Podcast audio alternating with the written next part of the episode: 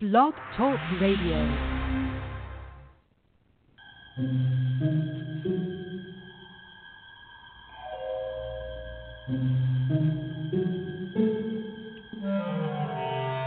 Archangels, ghosts, and Bigfoot. Oh my.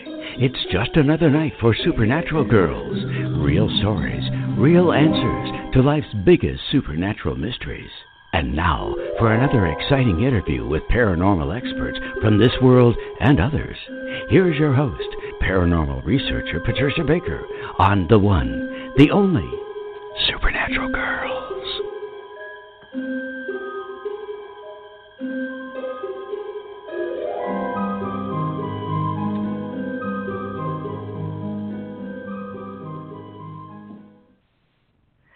Welcome, everyone, to another exciting episode of Supernatural Girls Radio. I am your host, Patricia Baker. I am here with my co host, Patricia Kirkman, PK. How are you tonight? I'm very well, thank you kindly for asking. It's a lovely day. At least we have sunshine this afternoon. Well, praise God. That's I'm telling you what. in the right direction. I know. You've been freezing out there in Tucson, which is Oh. We've Yeah. been freezing here in New England, which is not unusual, but we're tired of it. So it mm-hmm. is what it is, as my friend says. So we have to deal. We just have to deal. But we've got a great show tonight because we have one of our very favorite guests, Laura Tempest Zakroff, is joining us tonight. She's got a great new book, Yeah. and we are going to find out all about what's going on with a modern witch tonight. But first, what's going on with the numbers? And I hear about Mercury retrograde coming back. So Well, Let's hear let about me put it this way. There, everybody I have been talking to, and I should I say everybody, and I'm not kidding. It's either something is not working right, something needs to be changed, or whatever. Well, we forget that when Mercury goes retrograde, this time it'll be the 5th of March, but we have a two week shadow period before it hits us. And sometimes the shadow period is equally as bad, if not worse than. And the reason I'm saying that, for those that were born in a retrograde, lucky you, because during a retrograde, that's your luck time. So you can just break all the rules you want to. It seems to work very well for those. Everybody else is going to take it in the backside, if you know what I mean. Oh no. And I, well, think about it. And, and what makes it worse, I think it's worse, but it's retrograde is in Pisces.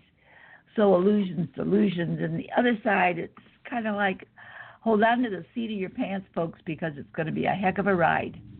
That's why I just thought I'd mention it. And I think when we're watching the things Well- going on in our governmental element and these uh, little group talks that they're having in Washington, I think the retrograde's going to get them big time. So keep watching, folks. It's going to be interesting.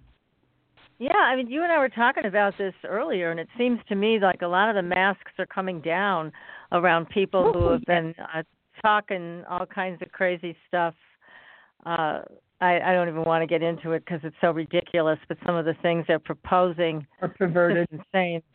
It's just weird, you know. It's like, what are you talking about? But the, the masks are coming off. You you you, you Mhm. predicted, and you also saw the Smollett thing that was going to fall down around him because you knew it wasn't real, and you did tell me that. You didn't want to say it on the air, which I don't blame you because it gets so volatile.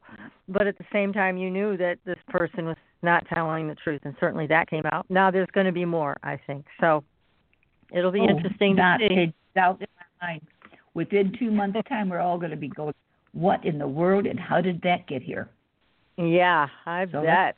Oh, goodness me. Well, yeah, I mean, we're still waiting for more and more disclosure, but I do see there's still soft disclosure going on with UFOs, more and more photographs, videos, and things like that. We have some on our Facebook page. We have Right. three UFOs flying by the uh, the moon, and actually it was caught on by NASA. So that's on the Mhm. Facebook page. Everybody go take a look at that. It's pretty cool. We have all kinds of cool stories. All kinds of cool stories on the And Facebook people page. forget so to check look. to check the, that page. Really, even if you don't get a chance to check it today, look at it throughout the, the week because we've got so many different things that are there and have been there for a while that you may have missed. So go back and check it out. Oh yeah, we always try to stay current. We we post all the mm-hmm. interesting stories we can find. We're always happy to do that because it is a paranormal world for us. That's where we like to be. So we like to share those stories with everybody. It's, it's just so much fun. And of course, if you want your own numerology reading, you know where to go. PatriciaKirkman.com. And also, PK can be found on the Supernatural Girls website. That's Supernatural Girls with a Z. And you can contact PK and set up your own private session. And PK also does classes. So don't hesitate to reach out. And I'm still doing and just having so much fun with the soul realignment work. Very powerful. Oh, yeah. Just another tool in my. I love it. Mm-hmm. It's, I'm really enjoying it, and people are are able to look at themselves in a very unique way with this work. So it goes deep, but it's fun to do, and it releases a lot of things that are in your way. So don't hesitate to reach out to me. You can find me at supernaturalgirls.com. Shoot me an email, and we can set up a time to talk. So now, let's see. We have got a couple of wild stories here on Paranormal News tonight. oh, that my we do. Now, there is a show, or there was a show, I should I should say, called Dark Skies. Now, I didn't remember mm-hmm. the show, but my husband did, and he said, "Yeah, I remember that show." Well, they were talking about this today on Mysterious Universe, and the most interesting part of the article, and it's all on the Facebook page. The mm-hmm. producers talked about this guy that just showed up on their set, and he was nicely dressed and young, but nobody recognized him. And he approached the producers and said, We've seen your pilot. But they found that strange because at that point the pilot hadn't aired yet. So they're thinking, How in the world did this guy see it? So uh-huh. the man states, Again, uh, we've seen your pilot and we think you got a lot right, but we want to help you with the rest. So the mystery man suggests to the producers that their show could benefit from inside information on UFOs and that he would provide them with this information. So anyways, they they just couldn't believe what was happening, but they kept asking him, "Who are you?" And he wouldn't really answer. He just said, "That's not really important, but I work with people who have an interest in what you're doing and what you're putting out. So then, now this is the part that really I found kind of shocking. Mm-hmm. Grabs a napkin, all right, and he scrawls something on it. And the producer said it was a bunch of symbols and stuff. And the man hands the napkin to the producer, who asks him, What does this mean? And the man says, These are the secrets of the universe sound, light, and frequency. So, of course, everybody wants to know where is the napkin today, and unfortunately, the producer says I haven't seen it in years. Uh, one of the other producers has it locked in a safe someplace. Well, we'd all like to see it. So, anyways, take a look at this this article and the adventures that happened with this show. It is quite quite amazing. Now, we also have another story in your neck of the woods. And yeah. that is Ghost. What did you think of that? I was amazed. And not only amazed with that, but amazed at the fact that we had camels that, had been used in the 1850s. Yeah, who who would have Amazing. thought? Well, this is a very strange case, and they call it the Red Ghost of Arizona, and I think it is somehow linked to to um Geronimo, because yeah, they talk about Geronimo. Say. Yeah, and mm-hmm. that his he and his warriors were kind of pissed off because of what had been happening to their people. So they left a path of destruction. But you know Geronimo, he was a very powerful shaman. He knew very how to much. use portals. Remember, he would go from port mm-hmm. from place to place, and they couldn't figure out how he would go from point A to point B, which was like all of a sudden the blink of an eye, he would be 50 miles away. And it's I course, know that amazing. How, yeah, so this is how we did it, I think, through portals. Yeah. But when you open a portal, doesn't mean it's going to close behind you. Sometimes it does, sometimes it doesn't. and anything can come through. So, my guess is this very bizarre red ghost of Arizona, which was very dangerous, by the way. Um, oh this yeah, thing nasty killed, little guy. yeah, it killed people. Um, I think it might have been something that came through when the portal a open. So, possibility. yeah, Mhm. that's my guess. Anyways, who knows? But it's a very interesting story. You will see that also on the Supernatural Girls Facebook page. Make sure to follow us on Twitter also. We have Haley tonight who's helping us out once again with tweets, so make sure you, you are following us on Twitter. Okay, so now on to the best part of our show. Tonight. Yes, I can't wait. I know we love Laura. We have Laura Tempest Zakroff with us tonight, and she's talking about modern traditional witchcraft and how it's a path of self-discovery through experience.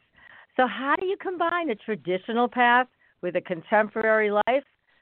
She's here to show us how it's done. Now, Laura is a professional artist, a great author, and also a modern traditional witch. She's the author of a number of books, including The Witch's Cauldron, Sigil Witchery, and her new book, which is called Weave the Liminal Living Mm-hmm. Modern Traditional Witchcraft. So, Laura, welcome to the show. Thank you so much for having me back. It's great to be here. Ah, We love it. having you on the show. Absolutely. Now, your book is great, and as I said to you prior to us going live, I love reading your books because I get lost in your books. You really draw me in, and I know that's what you do with the Mhm. entire audience. So, you are a great writer, and you talked in the book, and I was so interested in the way that your whole path kind of unfolded, and you described it in a in a very right brain way, which I thought was cool. So share that if you could, some of that with our audience of how you came to this path of being a witch. Uh, it has been uh, pretty much quarter century of a journey now at this point. Um, and essentially coming into this, you know, coming from a um, basic traditional Abrahamic background, uh, but actually, I guess not so traditional because my my mother is a is a um, Sicilian Italian Catholic and my father is a Russian Reformed Jew. oh, so wow. Good combination. so I'm like, oh yeah, it's traditional. No, no, wait, it's not. it's just how things were for me. And uh, so we're actually a bit of an unconventional uh, approach to things. You know, I went to Catholic school, and uh, pretty much right off the bat, I think it was in first grade, it was six. We went to a field trip to the church as it was attached, and uh, at some point, you know, where they were talking about the altar and where things are done, and I decided I should be able to sidle right up there to the altar because I'd seen my brothers who are both altar boys up there, uh, you know, doing things, and they're like, well, no, girls can't be up there. You know, this is again going back quite a while now. Now they're girl acolytes, right? And Right. uh, and I just remember being at six, very very upset by this. Like, well, I can't because I'm a girl that I couldn't be a priest, that I couldn't be up here on the altar.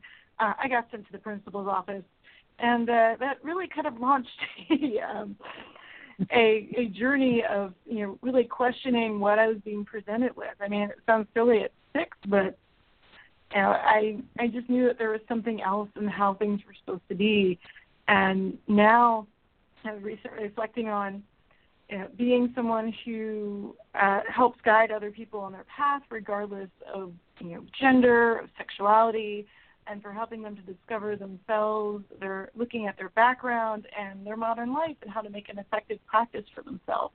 Yeah, so first it was finding it for me, and then finding a way to help other people do the same.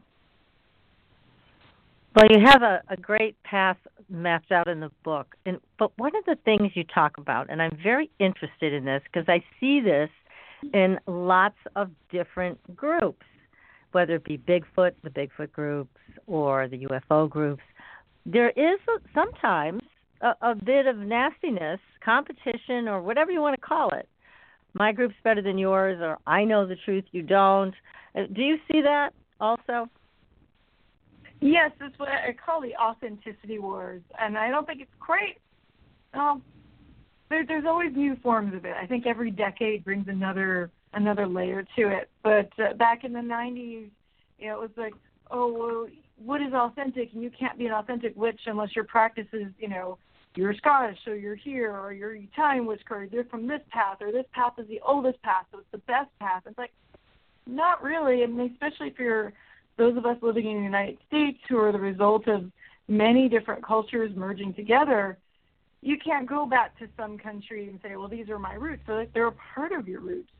Um, and I think also when it comes to these people arguing about what is authentic or who's more right, it's about insecurity. Uh, you know, and so not knowing exactly where you come from, um, and also trying a whole new system, like all, you know, all of these spiritual paths and new age thinking and um, paranormal concepts, metaphysical ideas. We're not working from you know a book, right? We come from again the Abrahamic background. Where you're like, here's the Bible. It says all the answers. You know, everything is in here. You know what you're supposed to do, what you're not supposed to do, supposedly, right? Uh, and yeah. when you come into witchcraft or Druidry or any of these other spiritual paths that say it's really up to you to decide what's going on here, it's up to you to consider your morals and your ethics and what is right in your practice, people feel a little uncomfortable because we have a society that has taught us not to trust ourselves, uh, that our intuition is just oh that's just a crazy thing you know that's just a old wives' tale like no we have a sense of being connected to the world and just because modern life in some ways has disconnected it from us, uh, doesn't mean it doesn't work. Uh, and so I mm-hmm. think that's where it's really pe- people wanting to feel like they're powerful over other people and trying to fight their own insecurities is why there's so much infighting when it really doesn't matter. Yeah, it shouldn't because it's all a, a, a journey to find yourself at the end of the day. Exactly. So, so when um, with your approach, I mean, it sounds like it's a very kind approach, a very loving approach. That there is also a lot of room for people to do all kinds of self exploration without judgment, to find their own mm-hmm. path. And that's what I took from all of your work, but, but also specifically this book. What made you want to write this book, Weave the Liminal? I'd say that this is the book I wish I had when I was first starting out. Uh, the you know I've I've been recommending for years "Drawing Down the Moon" by Margot Adler, which is a good exploration about modern uh, neo-paganism, especially within the United States, and Doreen Valiente's "Witchcraft for Tomorrow," which is a, a fantastic exploration of witchcraft and defining your own path. But Doreen's book was written in 1978, so it's it's you know it is now over 40 years old. It is a bit outdated in some of the ways of you know how to relate to things, and a lot has changed in how we view witchcraft. Um, the same thing with drawing down the moon. It really hasn't been updated since 2000. So there's uh, 2005 or six, I think, was its last minor update. And long time. Yes, yeah. it's been it's like been flying by. Like it felt like wasn't that just yesterday? oh my God, it's you know 2019. how did we get here? That's and, right. Yeah. Oh my God. surprise and so and when i when i was really formulating my path you know in my mid 20s i was trying to put these things down into a book. And i started writing this book. And um it's kind of funny the universe decided that wasn't a good time because it suffered a uh, major hard drive failure which also fried my motherboard and it just wiped out the entire book. And Oh no! yeah. God. Then I started. I tried it again, and I think there was another hard drive failure. I'm like, okay, I'm going to take a sign to universe, and and now, now I'm very thankful because I've had so much more lived life experience, and have come to a better perspective on my path, and also in teaching and working with other people. So I'm really glad that book never happened. back then. uh, and this is what I can offer people now. And who knows I'll say, you know, in another 20 years. But I, I think I, I'm, I'm fairly much at peace at where this is. So this is this is sort of my my gift to new practitioners and also for a lot of folks who I've been really surprised is the people who have been practicing for 10, 20, 30 years have been picking up this book and said this has renewed my path and my interest and put me back on where I want to be. And I'm like, wow, that's amazing that from, you know, these newbie little, you know, baby witches or witchlets to folks who've been doing it a long time that they are finding that compass that they needed, or they didn't even know that they needed uh, to reorient themselves with their past. Well, that's great because you are bringing together the traditional world and the modern world, and I would imagine that it could be a little daunting for people.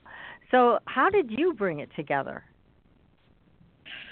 So the um, I think it'd be good to, to, talk about the system that I have, which is called RITES, uh, and that is R I T E S, and it starts with R is roots, and that is where you're coming from, what makes you up, and I I tell people to start with not looking for a book on paganism that's like whatever culture you know blah blah plus you know witchcraft.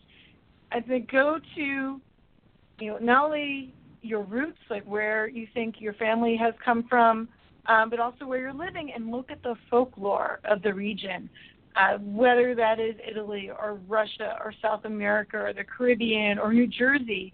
And all of these areas have folklore that has been recorded for hundreds to possibly even thousands of years, depending on how, how old the civilization is. And when you look at the folklore and you look at the mythology, you're able to see the wisdom that has been passed from generation to generation. Myths aren't, you know, do this exactly how it sounds. They are a way for the human psyche to grasp onto stories, morals, ethics, and protocols of dealing with ourselves, each other, God, spirits, the dead, the fae.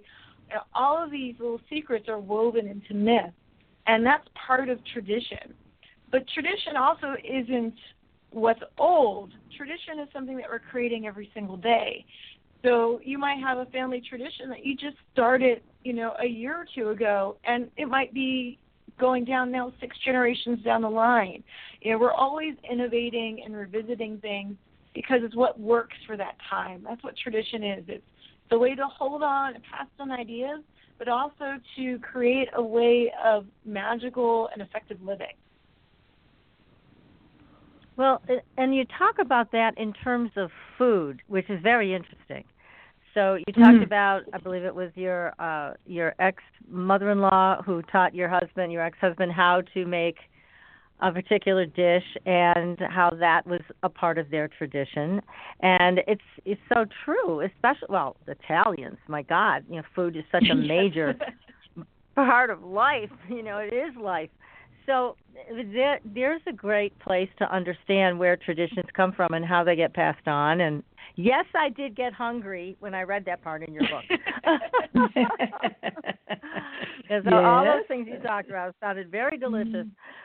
So, but that, but that's a good place to understand what tradition is, and then how you have to adjust it for modern times. So there's benefits for both, and there's benefits to being in this world today where we have so much access to knowledge uh, through the internet and so much access to connection through the internet. So we're able to do a lot more that way than we could before.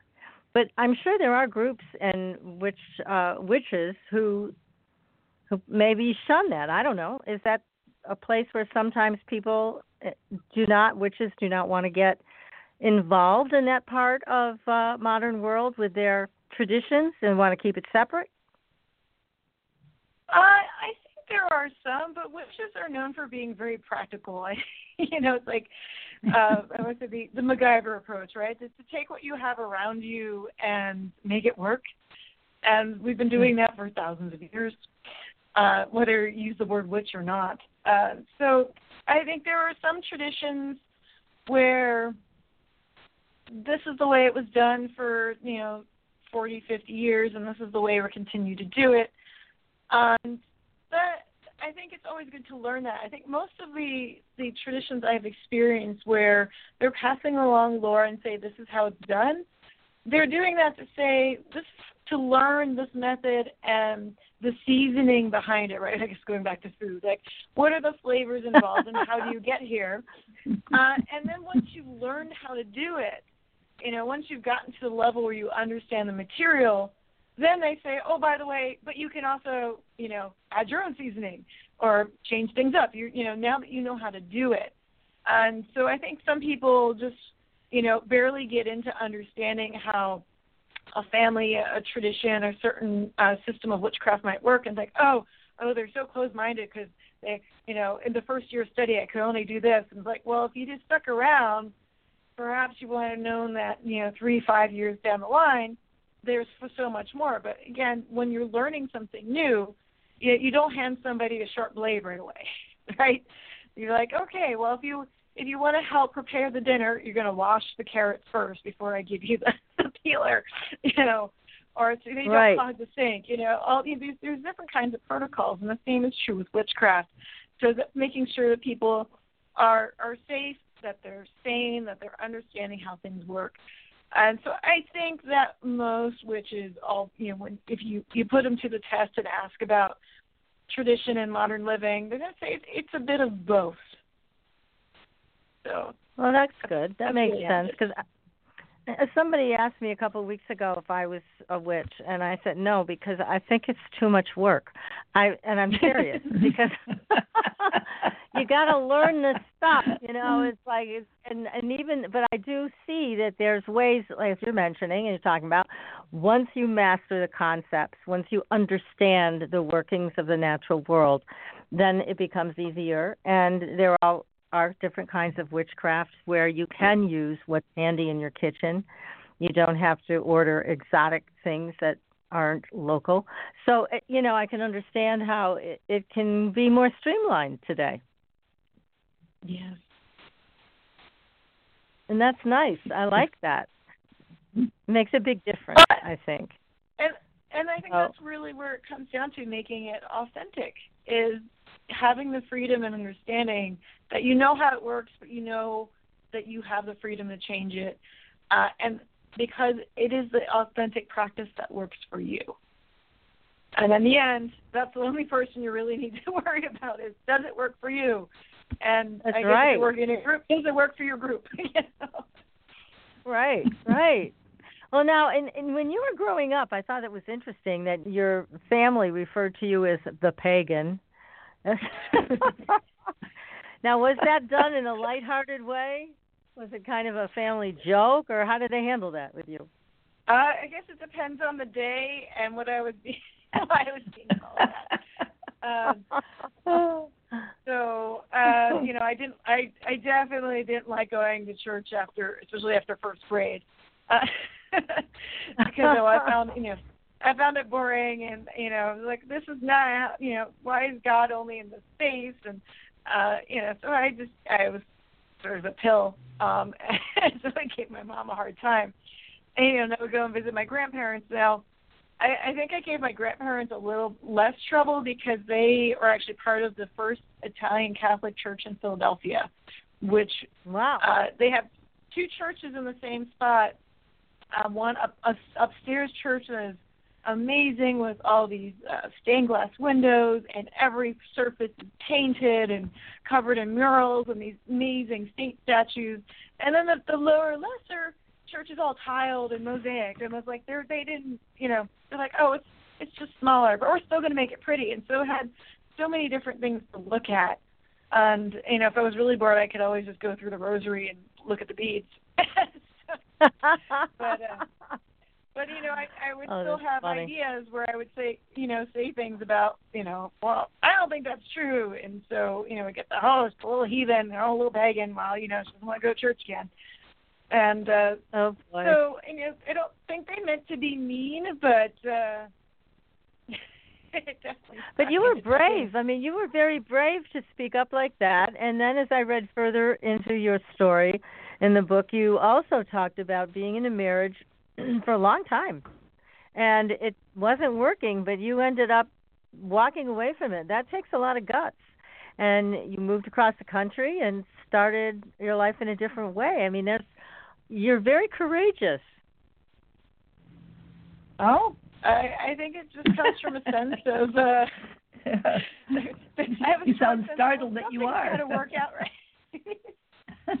yeah i mean you just and i think it's that you're an inspiration to a lot of women who want to explore a new path and this is another Mhm. reason why i recommend your book to, to especially women to read so anybody who feels stuck in a particular life or lifestyle uh, there are options and certainly you were not afraid to take on those choices and make different choices as the crossroads appeared to you. So it, it's a great read in terms of how you did things in your life, and you also started some magical circles in in college when you were at the Rhode Island School of Design.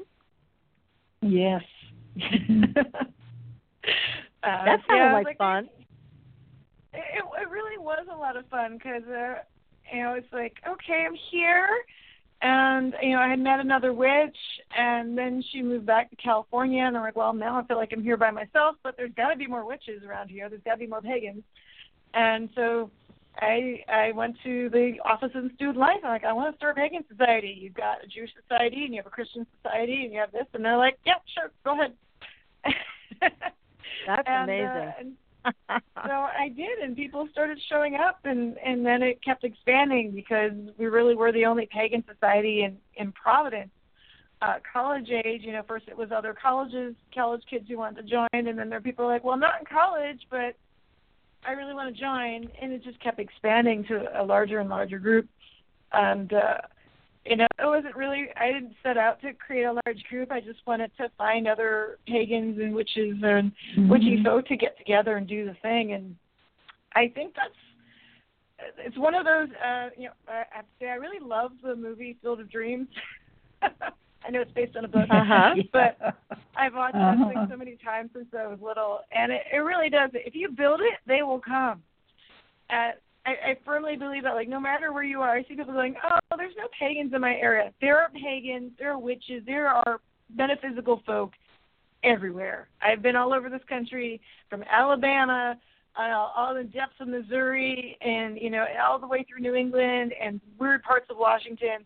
There are witches and pagans everywhere, and if you create, if you just put it out there to create an opening, you will find there are more. Now, what you get after that, no guarantee. but they will come. oh, but that's comforting. It's nice to know that people can find other people of like minds in uh in witchcraft and working with witchcraft. So again, they don't have to be alone in it. And you found that out in college, which is great. Well, we're going to take a very short commercial break. We're going to come back and I want to talk to you about spellcraft also because you you go into that in depth in your book. So Mm-hmm. stay tuned, everybody. We're going to take a break, and we will be right back.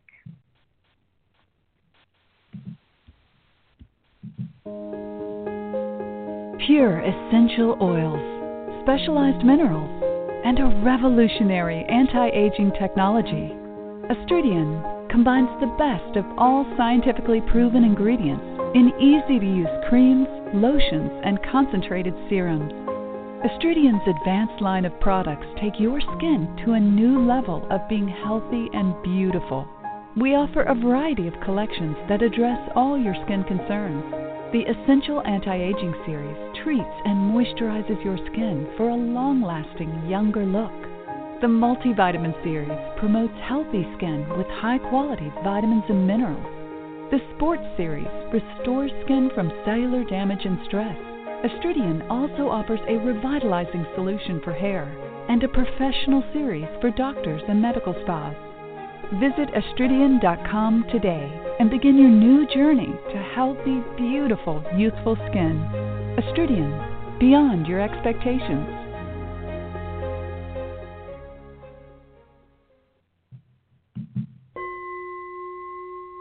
Are you ready for a new experience of freedom and powerful connection? Would you like a positive, effortless change in your life? Then come to CosmicFusion.com, where we offer the most advanced energy clearing and expansion techniques in the world, with a quantum vortex energy to activate your divine blueprint and life's purpose. When your soul leads the way with cosmic fusion and quantum vortex energy, you can break clear of past difficulties and blocks with the power of the source. With cosmic fusion, the source energy does the work for you. It's easy and effortless.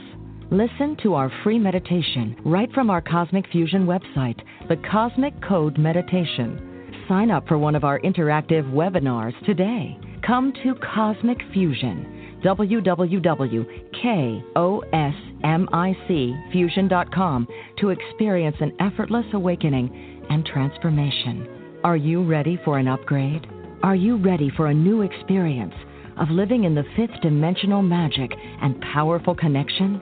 Then visit CosmicFusion.com today. CosmicFusion.com.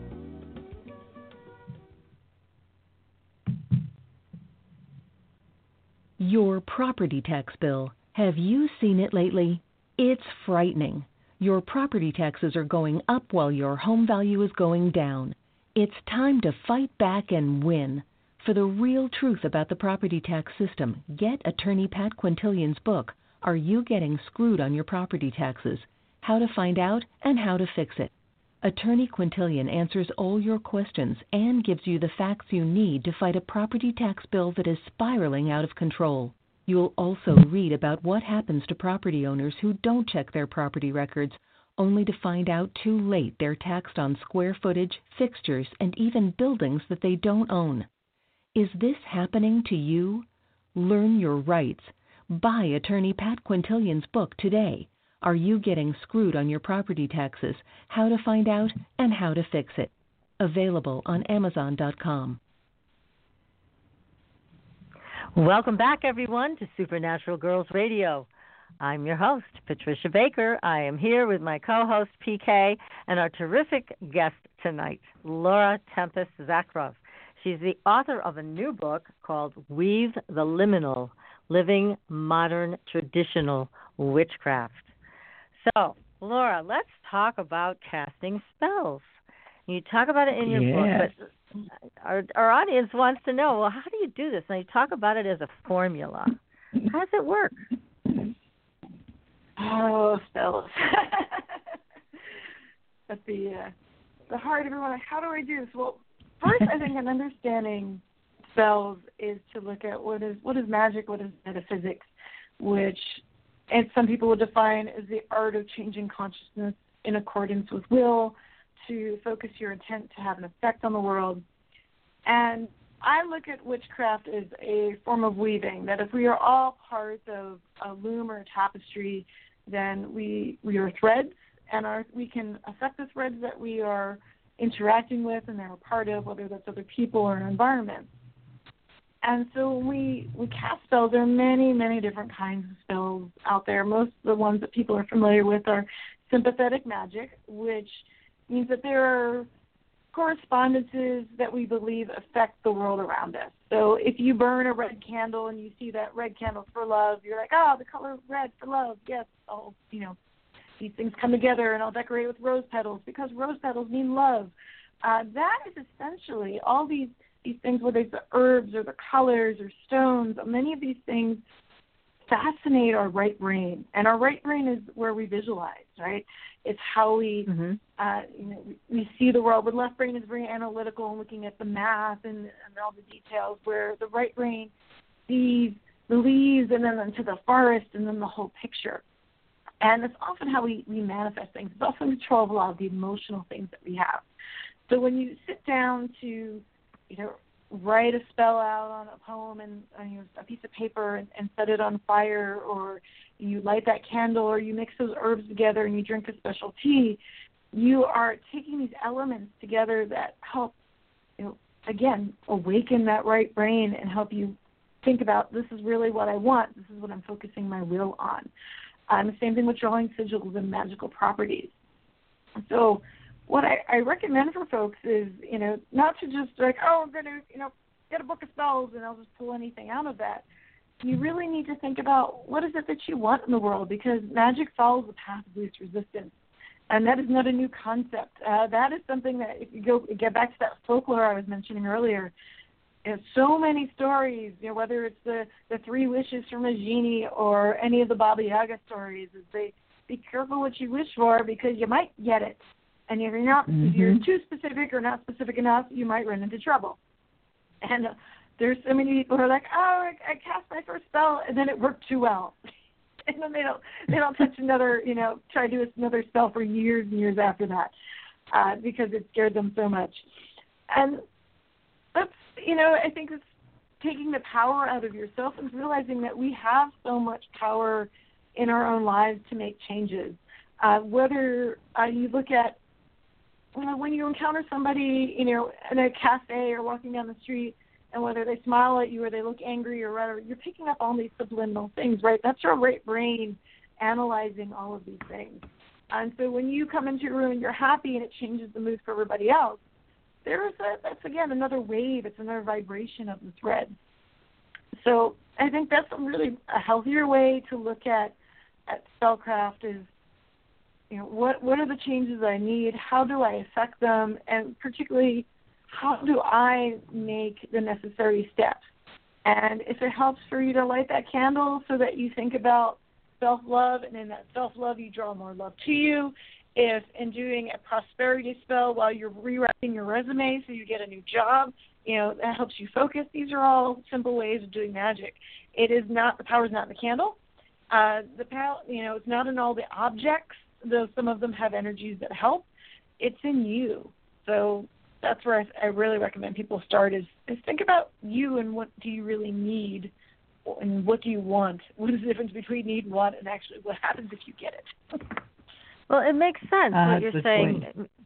Yeah, because you know when you're using these magical objects, you're actually aren't you just using them to help you focus also in our world yes. of distraction I mean, that candle, you look at that flame and you think about, you know, what I want is to remove the blocks on my path or whatever. So that that candle can help you to focus your conscious and unconscious mind. Because as you're talking mm-hmm. about this, uh, I'm agreeing with you with the right brain and how, and we're just going to use that term, even though they say it's outdated. But um, the right brain does respond to pictures, to images, uh, sound, light. So we're giving that to the right brain and saying, This is what I'm focusing on. You need to keep your focus there too. So it's interesting to to see what can happen. But can you give us an idea of somebody you know? You don't have to tell us their name, but but they cast a spell and it happened and they went, Oh my God, I can't do this anymore. I'm scared to death. Can you give us an example of somebody who did that? And what they were asking for? Oh gosh, I feel like so many people have told me, um, you know, especially with love spells. Uh, you know, some people who who think, oh, this is this is exactly what I want. You know, um, I want somebody who's who's you know looks like this and they're really passionate and you know and they kind of just stick on a few things instead of going. I also want somebody who's responsible and loyal and all the other you know the things that are in a, a healthy relationship uh, and so then they found like, yeah, I, I got exactly what I wanted. I got, you know, this person that was, you know, six feet tall and had the Mediterranean features, and very suave and so romantic, and you know, gave me everything I wanted. I thought I wanted out of romance, but also had six other partners that I didn't know about. oh, you know, so, so things like things like that. Like you, you really gotta you really gotta think about yes, you know, especially when you're younger. You're like, oh, that's all I need, right? It just needs to be, you know, tall, dark, handsome, and good looking. That's all. That's all. That's all I need, right? like, no, no. And a job, right? yeah. Well, it is so much like the genie. I mean, because in every show and television and in film, they talk about that. I mean, they they show you how people screw themselves up with wishes mm-hmm. until the finally their last wish is oh my god just reverse everything i just asked for so it yep. it just turns into a complete abject failure so it does make sense but isn't there aren't there ways around it like saying i would like love in my life you know but for the best of all concerned or can you give a blanket statement like that that keeps you out of these potholes yes and that's why you really want to put some some actual thought into it. Uh, and in crafting sigils, I, I tell folks to be like, okay, start with what is it that you want, and then brainstorm what is it that you want, so that you can get more um, specific or see where the loopholes or possible problems are. And so they're like, okay, I, you know, really what I'm looking for is in love, that I'm looking for a partner who you know, supports me, who has, you know, all these different things. And so you, you can just say, draw to me someone who has these qualities. And it, it might surprise you. It might not be what you think your idea, you know, is, but you'll have the right person in your life. Uh, so it's it's the same thing with like you know getting a house. It's it's better to look to to work a spell that says I want something that's roughly in this neighborhood, in this price range, that has these qualities, rather than going I want that specific house, because maybe that specific house you think you want is really you know it's got a bad foundation or you know it's next to some really loud club or you know what are these other things you're not quite seeing because you're you're so caught up with the idea of it. Um so yeah you can pretty much put out to the universe and say i would like this or better because the universe you know just as we give it a journal and you want to say god spirits or you know the animistic view of the world and the spirit that is the, the world the universe is they can see the the pattern better than we can. So if we are in the web and we're in the tapestry and we're weaving, we can see immediately around us. And maybe we can see a little further down the line. But someone with a slightly further out perspective can see problems even further or benefits and solutions. Uh, and it, you can even say that's part of ourselves that is, you know, connected to the divine. We're like, you know, stuck in the, the meat suits, right? so it kind of right. dampens our how far we can see but there's a part of us mm-hmm. that is part of the divine in the universe. So maybe some part of us does see farther. And so we're like, hey, part of me that's not all stuck up in the sexy hotness of this person or what I think will be, you know, really sexually satisfying or money monetarily satisfying for me. Help me pull in that thing that really will help my situation. And so appealing to that, it's not the thing to say, you know, you can call it a god, goddess, angels, any of these things. Uh, but you, you just want to say, there's part of myself that knows something better. And so I can appeal to that. So you can work that in as well. Um, so yeah, it's just about finding that, that golden mean between, you know, really over focusing and then just being like, oh, I just want love. And so you get covered in puppies. Sometimes the puppy's yeah. better. I think so. I'm all for the puppies.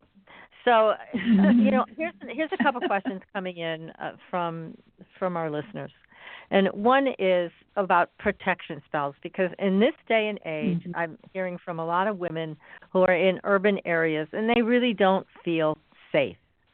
So, this question is about a protection spell. Like, is there a protection spell that people can learn to do to help them feel safer in their own environment? Mm, there, that's a really good question. There are several very easy things to do.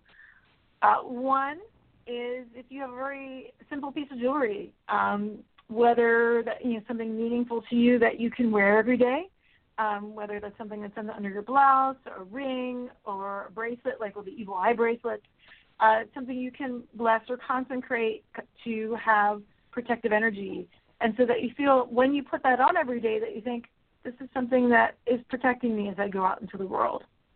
So you don't leave home without it. Uh, another thing to do is uh, using essential oils and drawing a little protective sigil on yourself or as you bless yourself.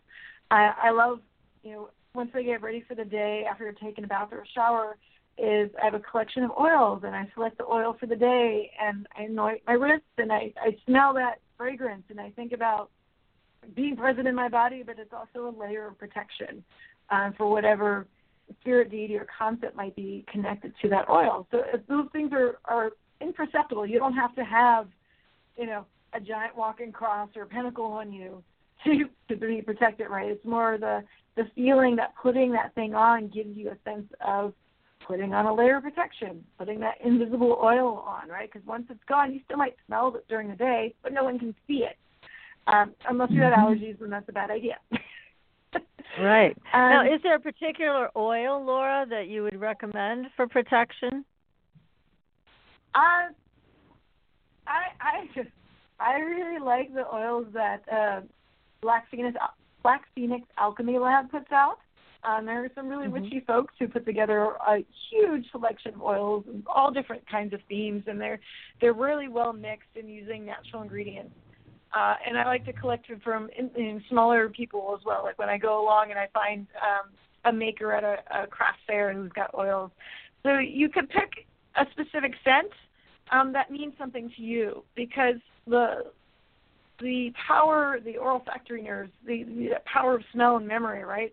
if you put on something that reminds you of your grandfather who always was there to protect you, that cologne is going to be more important than you than me telling you, oh well, you should put some patchouli or vervain on you. You know, if you don't like that smell, it's not going to have that same effect as, oh, but you still have some of your grandfather's cologne. So isn't that I interesting? That, wow, I like that. It's it's a peace of mind. But if you like things like patchouli, patchouli amber, um, some people see that as being protective. Uh, the particular oils that I like from um, Bee Pal Black Phoenix, um, I love. You know, Baba Yaga is a a spirit goddess that I work with a lot, so I love the smell of that oil. And uh, a few of their other ones, they have Eclipse series. I like I like smoky, kind of um.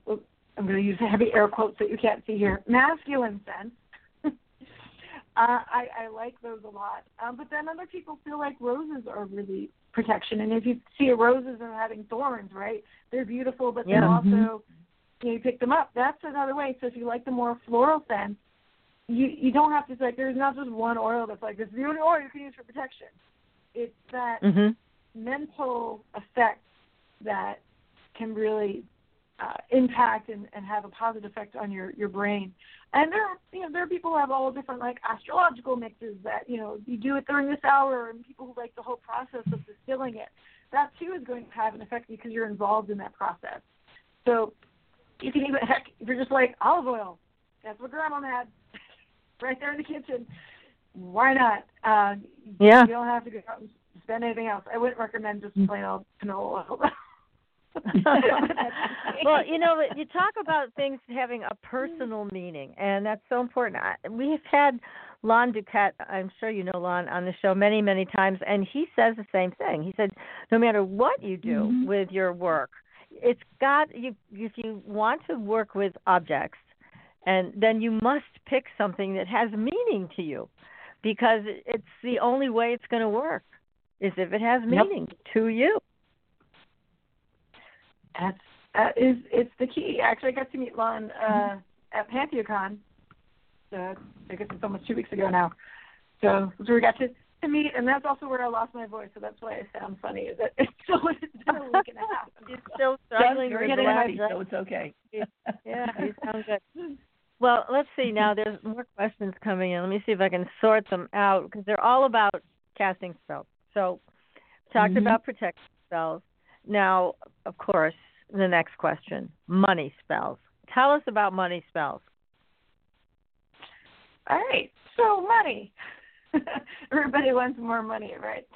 Uh, Everybody. So, uh, I think it's it's breaking down of looking at your financial situation. Uh, are you looking for a better job, right? Because money is is many different things. It's it's uh, it's home equity, it is savings, it is spending money, it's being able to have extra perks, um, it's being able to cover your bills, uh, it's what brings money into your life. So there there are many different ways of looking at it. So I first recommend people going, okay, well, what do you mean by money? Because uh, sure, you can just say, okay, well, in the United States, money is somewhat green, and so you can take a green candle and anoint it with a money drawing oil and you know decorate it with some you know quarters and you know shiny things around it like i'm drawing money in. And you can do that during the waxing moon which is from the first crescent all the way up to the full moon.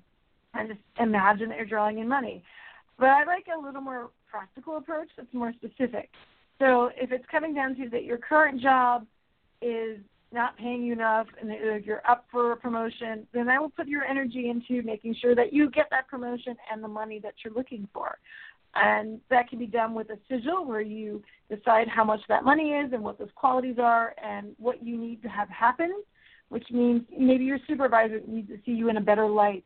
Uh, maybe your voice needs to be heard. Maybe you need to be more confident in your job. You just haven't felt comfortable enough. So finding out what is it that you need to tweak in order to get that result. So that's one way of looking at it. Uh, there, there's the herbal spells where you can, you know, like say planting the money tree, and for some people that's different kinds. There's specific kind of bamboo. It's not all bamboo, but there's different kinds of money drawing bamboo that's in, in Chinese culture, right? Uh, yes. So some people say that growing that um, or using the little money frogs uh, working with Ganesh, right, to remove obstacles, right? Say, okay, you're supposed to get this inheritance, but there's all this legal hang up about things that are going on or paperwork was lost. And so you might work with Ganesh to say, all right, help remove these obstacles so that this can come through and also what you're going to offer Ganesh on the other side of that as well. Uh, there's so many different ways of doing that. Uh, so you can start simply with that little green candle or you can get down to specific and really think about yourself and what you need to do. Yeah, there's a lot of options here, which is nice. And you do have a book on sigil witchery that people can get to look for specific mm-hmm. sigils and how to use them. So I wanted to let everybody know about that. Now we have a a listener who's here who looks like they may have a question for you, and this is area code 216. So let's find out if they've got a question for you tonight. Hi, you're on the air. What's your name? Yes, hi. My name is Patricia, calling from Cleveland, Ohio. Uh, and I what's your called, question? Called, yeah, I called back. Um, I was just hearing from the last call. Um, they must have asked about money, which I shall listen to the replay. Um, the hmm, okay. Uh, been dealing with um, dark night of the soul and coming out of a real difficult emotional psychic period. Um, mm. oh boy, um, and narcissism uh, from a person, um, and I, it's just starting over again for me. Um, okay. What is the best, most effective way? I've been uh, looking at. I began to research. I guess witchcraft is coming under paganism umbrella and mm-hmm. it's a centered religion, for lack of a better word. I uh, was researching that. Um, I I wasn't in my mind to become a witch, and of course we hear you know the there are the stereotypes, and then there's you know what people have been writing and saying for years and years and years. Uh, but anyway, what is uh, for me just to clear out this past life karmic relationship with this man and who's a narcissist and just being so psychically attacked since I relocated back here, but I'm working on and will be relocating in spring or summer this year to the Pacific Northwest because uh, the energy here is just so, for me, uh, I believe it is in the city, just so harmful and toxic and negative. Mm. Well, you have some advice, uh, Patricia? Laura? Yes, all right, Patricia. Well, well, when you get out to here, the Pacific Northwest, welcome, and uh, currently here in Seattle. Uh, so you got several different things going on, and what I recommend first is thinking about doing some cleansing to make sure that you feel like those ties are cut, that this person doesn't have a hold on you anymore. Uh, mm-hmm. And so that can be you know, simply writing down these things or taking some artifacts or photos and burning them and letting them be scattered. Uh, you know, just feeling like, or you can even take take that. Actually, this is what I'd write up these things, your experiences of what you're letting go of, wrap it up with some thread.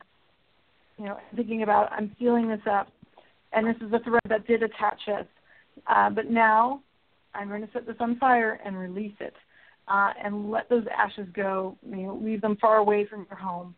And then I start work, working on healing as well as protecting yourself.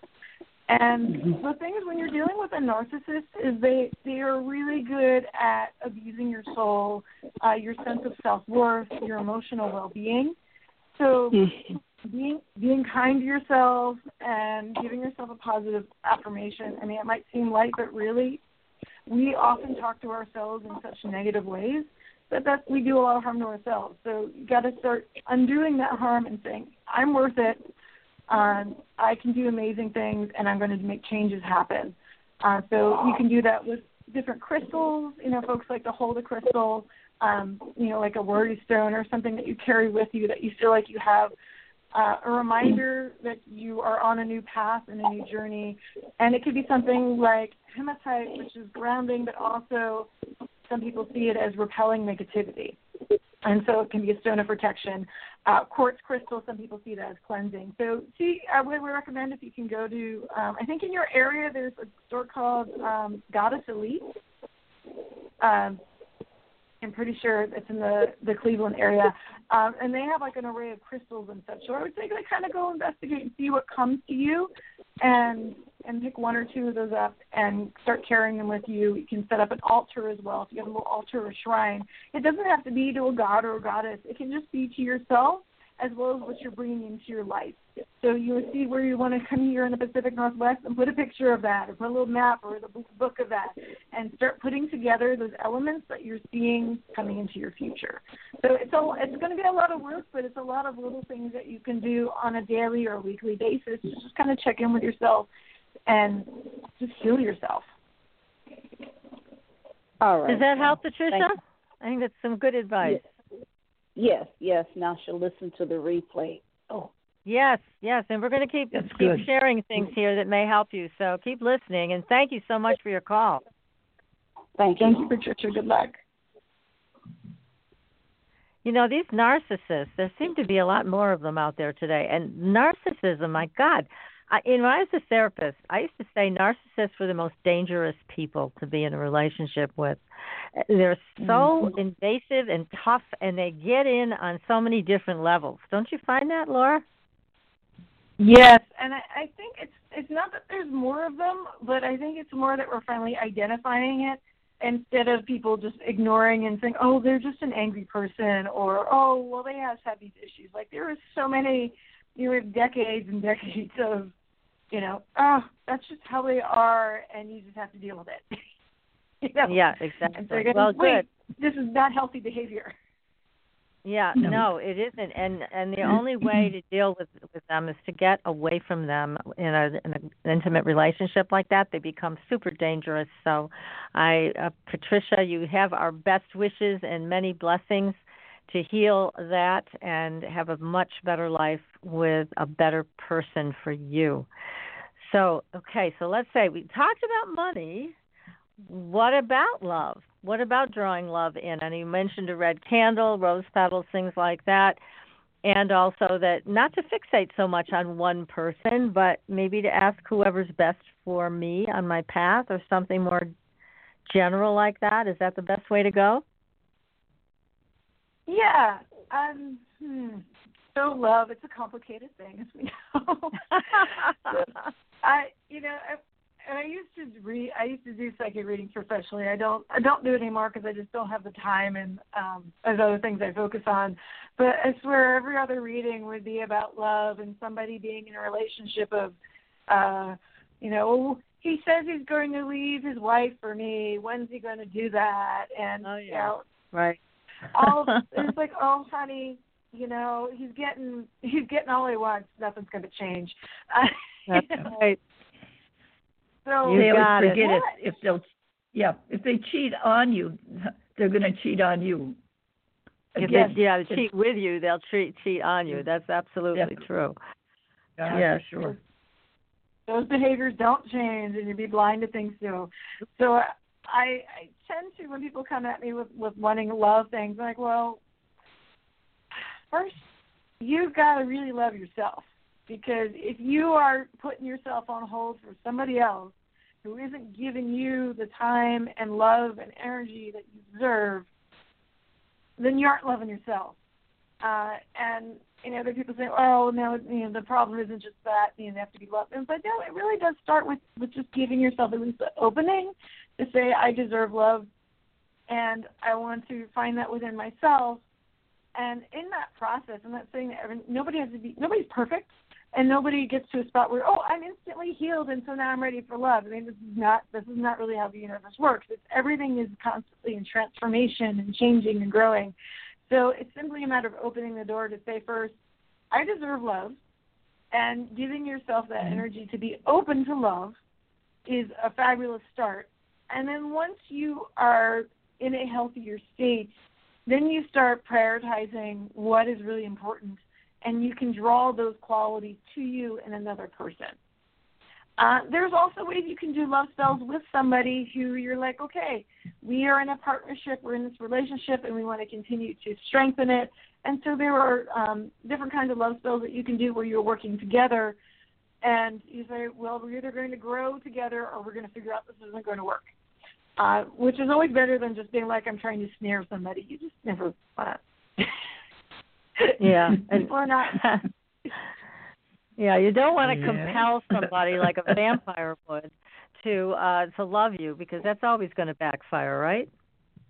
Yeah, and eventually you're gonna wonder, like, well, maybe they don't really love me, and that, and it's just it's just taking a hold for yourself, and uh, you know, again, drawing something to you that you don't necessarily want. So, I instead of being like, I want this specific person, then you think, well, what what about this person or the idea of this person is exciting to you that that makes you really feel good about your life? And sometimes, you know, not everything is about being in a relationship. You just might want to have awesome sex. And so I would say, okay, then I want to be able to have these things for a certain amount of time, and I want to make sure that it's safe sex and that, um, you know, is that still a healthy relationship. And so you can pull those things. It's like, what are you looking for?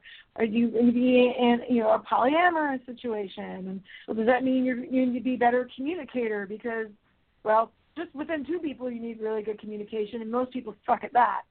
So if you're going to have three or four people in there, you really got to be good at communicating and understanding your feelings and talking with each other. So that could be more about a communication and emotional well-being spell than it is about love. Right.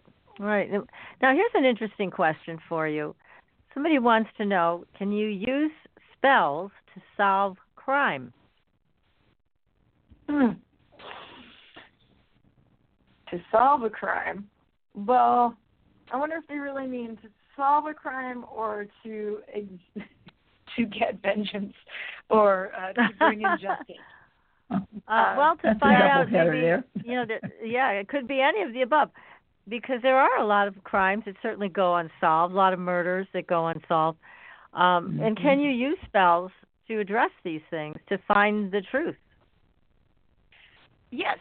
Uh, so let's say you're dealing with a, an unsolved crime and you want to be able to have more energy put into it or reveal something, then you might work on um, a revelation spell uh, or something that also is like you know that the particular detective or agency that's working with it doesn't have enough people or time. Then that you give them extra resources, right? Helping to lend resources. Uh, for some people, it's working with spirits and being like, okay, well, this happened in this place. I know that these people or these entities also reside in this place. So you might do something to help get information or push clues forward that would help reveal that. So a spell can be done like that.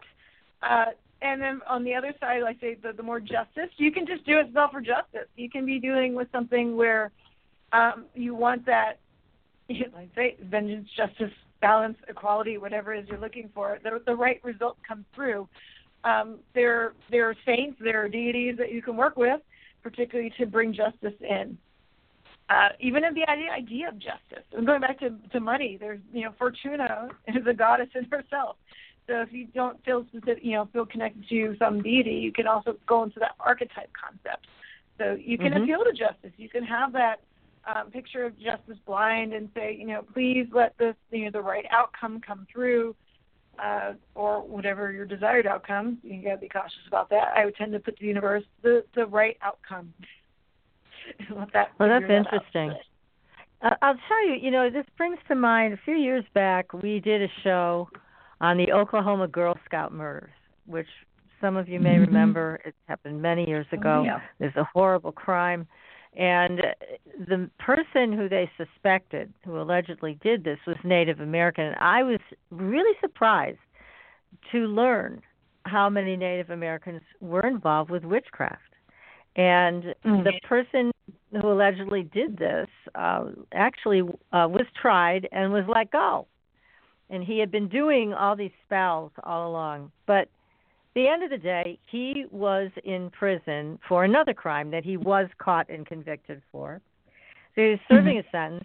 He was a young man, and there was a Native American uh, shaman who did a spell, And the spell was that the person who committed this heinous crime to these poor three little girls would die. Mm-hmm. And this man who was accused of the crime but got off was jogging around the uh I guess they had a little outdoor area for the prisoners and all of a sudden he dropped dead of a heart attack. Mm. So that was the end of this horrible story, but it, it was interesting how much this man used witchcraft to kind of shield himself and yet at the end of the day it was another person, a shaman who uh, called forth enough energy to identify the person who did it and then make them pay. So it, it was a fascinating story. It was so tragic, but it you know it did give you a good feeling at the end. the person was wiped out, you know, for what they did. But um, I was so curious to to learn more about this in terms of Native Americans having this big connection with witchcraft. So it's it's not just a European thing, a white person thing, that they were very involved with it and still are. It, it, it really comes down to the the words, right? So most English speaking folks we use we use witchcraft, we use magic, we you know, these are the terms we use. But working those threads, dealing connecting with spirits, the other world, uh, working our own human powers, you know, I think every culture has a name for it, and every culture has a means of doing it. Uh, they might, you know, it might be really hidden and it might be underground, but the more a culture is connected to the land, connected to the spirits, and still has the hasn't let go of that sense of personal power, gut and intuition, and that these things actually work, the, you know, the more effective it is. You know, we especially for for most folks who are coming from European descent, we've kind of had that, you know, beaten out. And unless you go to the Slavic regions where they're really just a generation back, they're like, nope, we're still pretty pagan. We're still doing all these, we're still doing all this stuff. You, you can put church over there, but you know, we're still making some sacrifices over here. Uh, right. You know, there it, it's that there's these layers of separation. But whether you are in South America or you're in Australia or you're in India, anywhere you go, you will find that there is some method or means, even if it's been hidden really well, of using metaphysics, of connecting those threads and trying to work them in some way. And I think that's part of the human psyche. Uh, so it it is prevalent. It's just what is the word that we they use to call it. And the the word I feel more comfortable with is is calling it witchcraft. Uh, but um, mainly, you know, result of a, a bunch of sort of Philadelphia, New Jersey accent. Right. Well, in the book you talk, uh, which is great again. The name of the book is "Weave the Liminal." Everybody's excellent. Now, when you talk in the book about being um, born into witchcraft, being born a witch and being a made witch, what's the difference? Tell us about that. So, the I think it's really started evolving. Um, this actually goes back a long time. This idea of being born into magic or born into witchcraft uh, the idea of being a natural witch, right? Um, and so some people say, I just came into it. Well, some people just don't have the, uh, the all those barriers that are set up within society or how they were raised, uh, the things that haven't shut down. I when you talk to children, right, young children who talk about their invisible friends or that they could see grandma even though grandma's passed away, um, and that they can see, you know, uh, this cat that's in the house but you don't have a cat. You know, young children are open to seeing things because we haven't shut down their imagination, what we're calling it for lack of a better word. And so I think all human beings have the potential to be in touch with the more magical side, and some are just been able to kind of slide through without being shut down in so many ways. So Mhm. th- that's my opinion. But some people just want to say, "Oh, I was born a witch, so therefore, you know, I've got this all down." like you still have to Yeah. learn things along the way. Um, and then the technically being made a witch. Uh, an initiation, and initiations come in many forms. That's through dedications. You begin initiated into a certain tradition. So if you wanted to be a Gardnerian Wiccan, uh, you would have to find a Gardnerian coven. You'd have to study and be initiated into that group to call yourself Gardnerian or Alexandrian or the Temple of Witchcraft or whatever tradition it is. So if you're going to follow a particular practice that is a specific tradition, you have to kind of be initiated into that tradition. Uh, even if you're born, like say your parents are both Gardnerian Wiccans, you still there's still in a process. Much like when you're Catholic, you have your confirmation, right? You have to learn your things mm-hmm. about the faith. Same with Judaism, right? To have a bar mitzvah or a bat mitzvah, to become an adult in your religion, you have to yeah. study. You have to know the catechism. Right. Uh, so all of these things come at some point where you really do formatively and cognitively recognize where you are on your path. If you have some psychic intuitions, that doesn't necessarily mean you're you know a witch. It means you've got some psychic intuitions, and that perhaps you probably can develop that ability more. And if you so wish, maybe you do feel comfortable with that label and you feel that's part of your identity, and so that can come to that. So that's way I look at it. Uh, one is not better than the other; they're just different approaches to almost the same person. Yeah. Now, are there still people around, still witches around, where it's been passed down from generation to generation to generation? So somebody could still be in this world today, like a seventh generation witch because I think in a lot of cultures we have got so mishmash here. We've lost a lot of the oral traditions, and they haven't been passed down like they used to be. But are there still seventh generation witches and things like that? Uh, I would, I wouldn't, I wouldn't say absolutely not. I, I think it's possible, and especially in more indigenous groups uh, the curandero, uh, you know, that might be something that's been passed down for a few generations that hasn't been burnt out by the church. Uh, so that's a possibility. And with that, isn't that isn't curandero? Is it? It's more specific, isn't it, to the Spanish culture? Yeah, so that's a, a type of heal a healer, though. You know, with popular culture right now, you might hear bruja, which is you know kind of the same equivalent of witch, right? That it's sort of in your face um, that right. has a negative connotation to it, but they're reclaiming the power of it. Uh, but you know, do you hear people are like, "Well, my you know, great great great great great aunt supposedly was a witch in Salem," and it's like, mm, yeah, maybe. you know, there's, there's there's a lot of stuff going on there. It could be.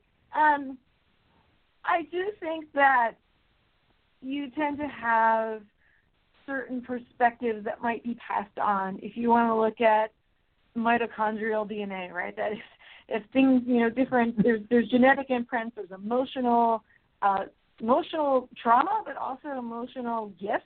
Uh, it's like you know all these things that can be passed along within the DNA. Is they're they're starting to do studies on that. So maybe you do come from a line of people where it's been, you know, maybe grandma hit it, but great grandma didn't, and you might be the next one who's starting to pick up on those things and you find out that this was a thing that went down your family. And it is also entirely possible that even if you don't have someone alive to teach you those things, that you can receive information from ancestors or spirits. Uh, I, I look at the universe as sort of that there's no information that's ever truly lost. Anything that we're supposed to know has a great potential to come back again. It might take us a little while to figure it out, but there there are many, um, particularly Mediterranean and Slavic traditions, where it's believed that if your great grandma or your grandma couldn't teach you the thing, they might come back in your dreams and still teach you the thing, and you will wake up with this herbal recipe that you have no idea where it came from, but it works and it makes sense. Oh, cool. So, you know that it can happen through that. There's there's many days ways of looking at it, but there's a lot of in the current kind of pagan community, there's a bit of eye rolling where you really like, oh, grandma was a witch or great grandma was a witch, because there were a whole lot of people who wanted to make themselves seem legitimate, um, and it was no, you know, grandma already passed, so there was no way to, to pull anything, you know, proof from it, right? Just to, because they wanted to seem more authentic, and mm-hmm. that's, you know, that's where it comes back to that insecurity thing. It's like, you know, grandma was probably a good Catholic. Maybe she taught you a thing or two about bells I mean, if you, if you told my my grandma, you know, was a witch, she'd be like, uh, you know, tell me to go to my room, also call me heathen. But you know, kind of a funny thing is, um, uh, Mary Grace uh, Fahrun has a book out on Italian folk magic, which felt so much like my family that I sent a copy to my mom, and my mom says, "Oh my God, I remember, you know, great aunt, blah blah blah, still in the name, doing that and doing this thing, and I was like, yes, I remember these things too when I was little when I saw it, you know. And so here's these things where these these folkloric traditions and these practices of witchcraft and, and you know, healing against the evil eye and curing, you know, all these things. It's still there. Yeah. Now, you know, it's so funny you mentioned that the evil eye. I, I mean, I used to hear that from from my mother mm-hmm. about you need protection from the evil eye. Okay, how do you protect it? What is the evil eye? Number one, and then how do you protect yourself from it? Number two. so, the easiest way to to define the evil eye, uh, it tends to be a unintended glance, right? An unintended look that causes detrimental effects, like, and it could be caused by jealousy, um, it could be praising somebody and then drawing the attention of the spirits to that person. Um, and generally, it also tends to be about issues of wealth, fertility, prosperity. Uh, you know, um, one of my teachers called it all the fluids, right? So much things mm-hmm. with the evil eye have to do with um, preserving manhood and uh, and fertility of females and of the cows and, and you know of the fields and all of these things. So it's sort of it's a sort of often unintentional condition that gets passed on through want, jealousy, uh, and so that the the wording gets the evil eye, whether it's the the little um, glass eyes that you see, or tassels, or the the uh, mano figo or mano cornuta, which are the different hand gestures, or the the choral where you have the Italian horn. For example, I my brothers had Italian horns. You know, and what does oh, yeah. that Italian horn look like, right? like yeah. a little sperm or a little penis. You know, if that's what they're there for, they're kind of to protect the manhood, right? To protect the virility, uh, and so they deflect that eye, uh, so that you it, the eye is met with another eye. That the spirits are confused, and so that they don't go, oh, somebody's having luck and prosperity. Let's screw with that. Uh, so it can be passed on by people unintentionally, but uh, I think there's plenty of cases too where it's put on intentionally. So you can you can argue with many a grandmom and aunt about that one. That's interesting. I mean, it's it's a term that I've heard for so long, and you explained it very well. So thank you for mm-hmm. that. I mean, there's so many ways to go as a contemporary witch, as a modern witch in the world, and I think your book is extremely helpful for anybody who's interested in this kind of thing. Now, is it really important at this point, if somebody's interested in witchcraft, to find a coven, or is it equally okay to just study on the on your own? I recommend starting to study on your own so you get a sense of what what it is that you want. Uh, I do talk about looking at covens. I don't actually think that covens are the most natural uh, organization for witches. Uh, I love working with other witches, but it's sort of where I like to call it convening, that we can come from our different paths and uh, do a ritual together or do a, a spellcraft together uh, and just basically share our experiences. So being able to communicate, talk, and share your experiences with like-minded people is really important, I think but it doesn't mean you have to join a coven to do that. Uh, so okay. I, I really caution, not caution, but I recommend that folks start to look. And what the, I started to mention about earlier with rites uh, is to give you a really simple system to look at your roots, uh, your inspiration, considering your time, which is your schedule, and how you look at the year, your lunar and solar year, to look at your environment, and to lastly look at what your your what I call your star, your guiding principles. And once you figure that out, then it's easier for you to find out if if you really want to work with a group of other people and be initiated in tradition to find a tradition that has similar views uh, on ritual, magic, spellcraft, you know, traditions, all these things coming together, uh, rather than kind of blindly reaching out and be like, "Oh, look, it's a coven. I think I'll join it." Uh, mm-hmm. So, yeah, you know, I, I recommend finding yourself first and and then it's you know it's totally cool to check out and study. Uh, and most covens, if they're really valid, will be able to say like, well, here's our open course, so you can see what we're about, uh, so that you can find out are these people you know a, a group that you feel you can work with? Do you like those folks? Um, or does it feel uncomfortable? If you're someone who's outside the gender binary and it's a very heteronormative priest priestess kind of thing, then you might not find that very comfortable. And there are plenty of traditions out there that break the gender binary um, that are open to all kinds of sexualities, uh, you know, and many different traditions of backgrounds. And so there's there's a wealth of things out there, but I really recommend for people to start first. What is it that you're looking for, and what is it that you really want before you go running to join a coven? Okay, well that's good advice. And now, you offer classes yourself? I teach workshops. Uh, so I do. Mm-hmm. Uh, I travel the country. I do festivals, and when I do book tours, I offer workshops wherever I'm at. At the moment, I'm kind of too busy uh, either traveling or working on projects to offer classes online. But eventually, I'm going to get to that. Uh, there's a online group called the House of Twigs that I've signed up with. Um, that eventually, at some point, maybe in the fall, I'll start doing classes online there as well. Oh, that's terrific. And you also do readings, yes, for people? Uh, I don't do tarot readings anymore for folks, um, at least not in a professional sense.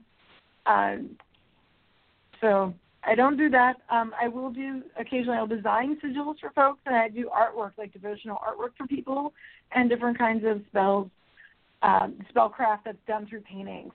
So that's kind of where what I'm mainly offering when I have time uh, though we're probably not opening that back up until the summer because we're we're about to do some big changes here on at the home front. So like, well, till I get settled again, so you're, back from the UK. oh my! So you are overwhelmed, but you know, as an artist, and you're really a good artist as well. I've seen some of your artwork; it's beautiful. If somebody wanted to, for you to design your their own personal sigil, you'd be able to do that for them when you have time. Yes. Okay. So if they go to um, if you go to my website, which is lauratempestzakroff.com, it'll get you to all the other websites. I have like six, seven, eight websites.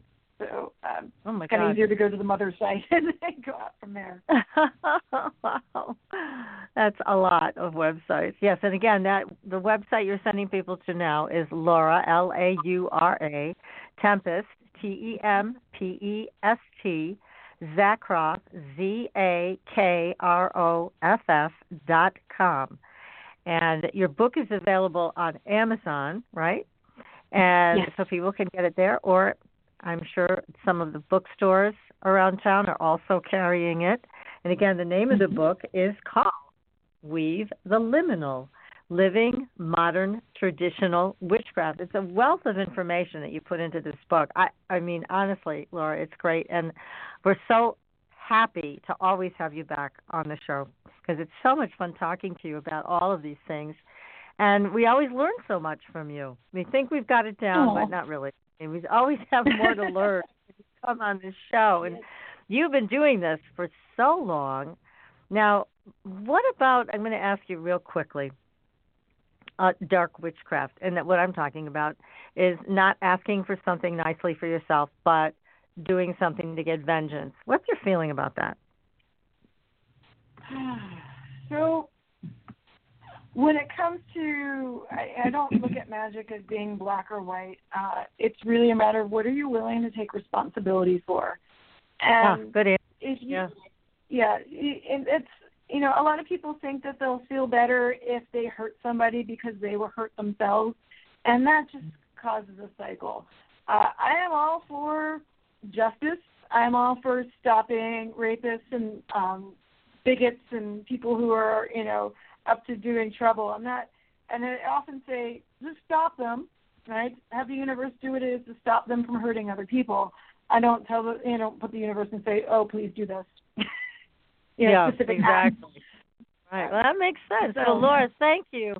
Thank you so much for coming on the show with us again, everybody. The name of the book is Weave the Liminal.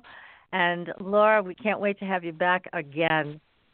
Thank you so Thank you. much. And we'll be back next week, everybody, with another show. We've got Graham Phillips and the Green Stone. He is our own Indiana Jones. He's going to be joining us next week. Until then, see you on the Blue Highway. Good night, everyone. Good night. Goodbye. Thanks for listening. Tune in next week for another radio adventure with Supernatural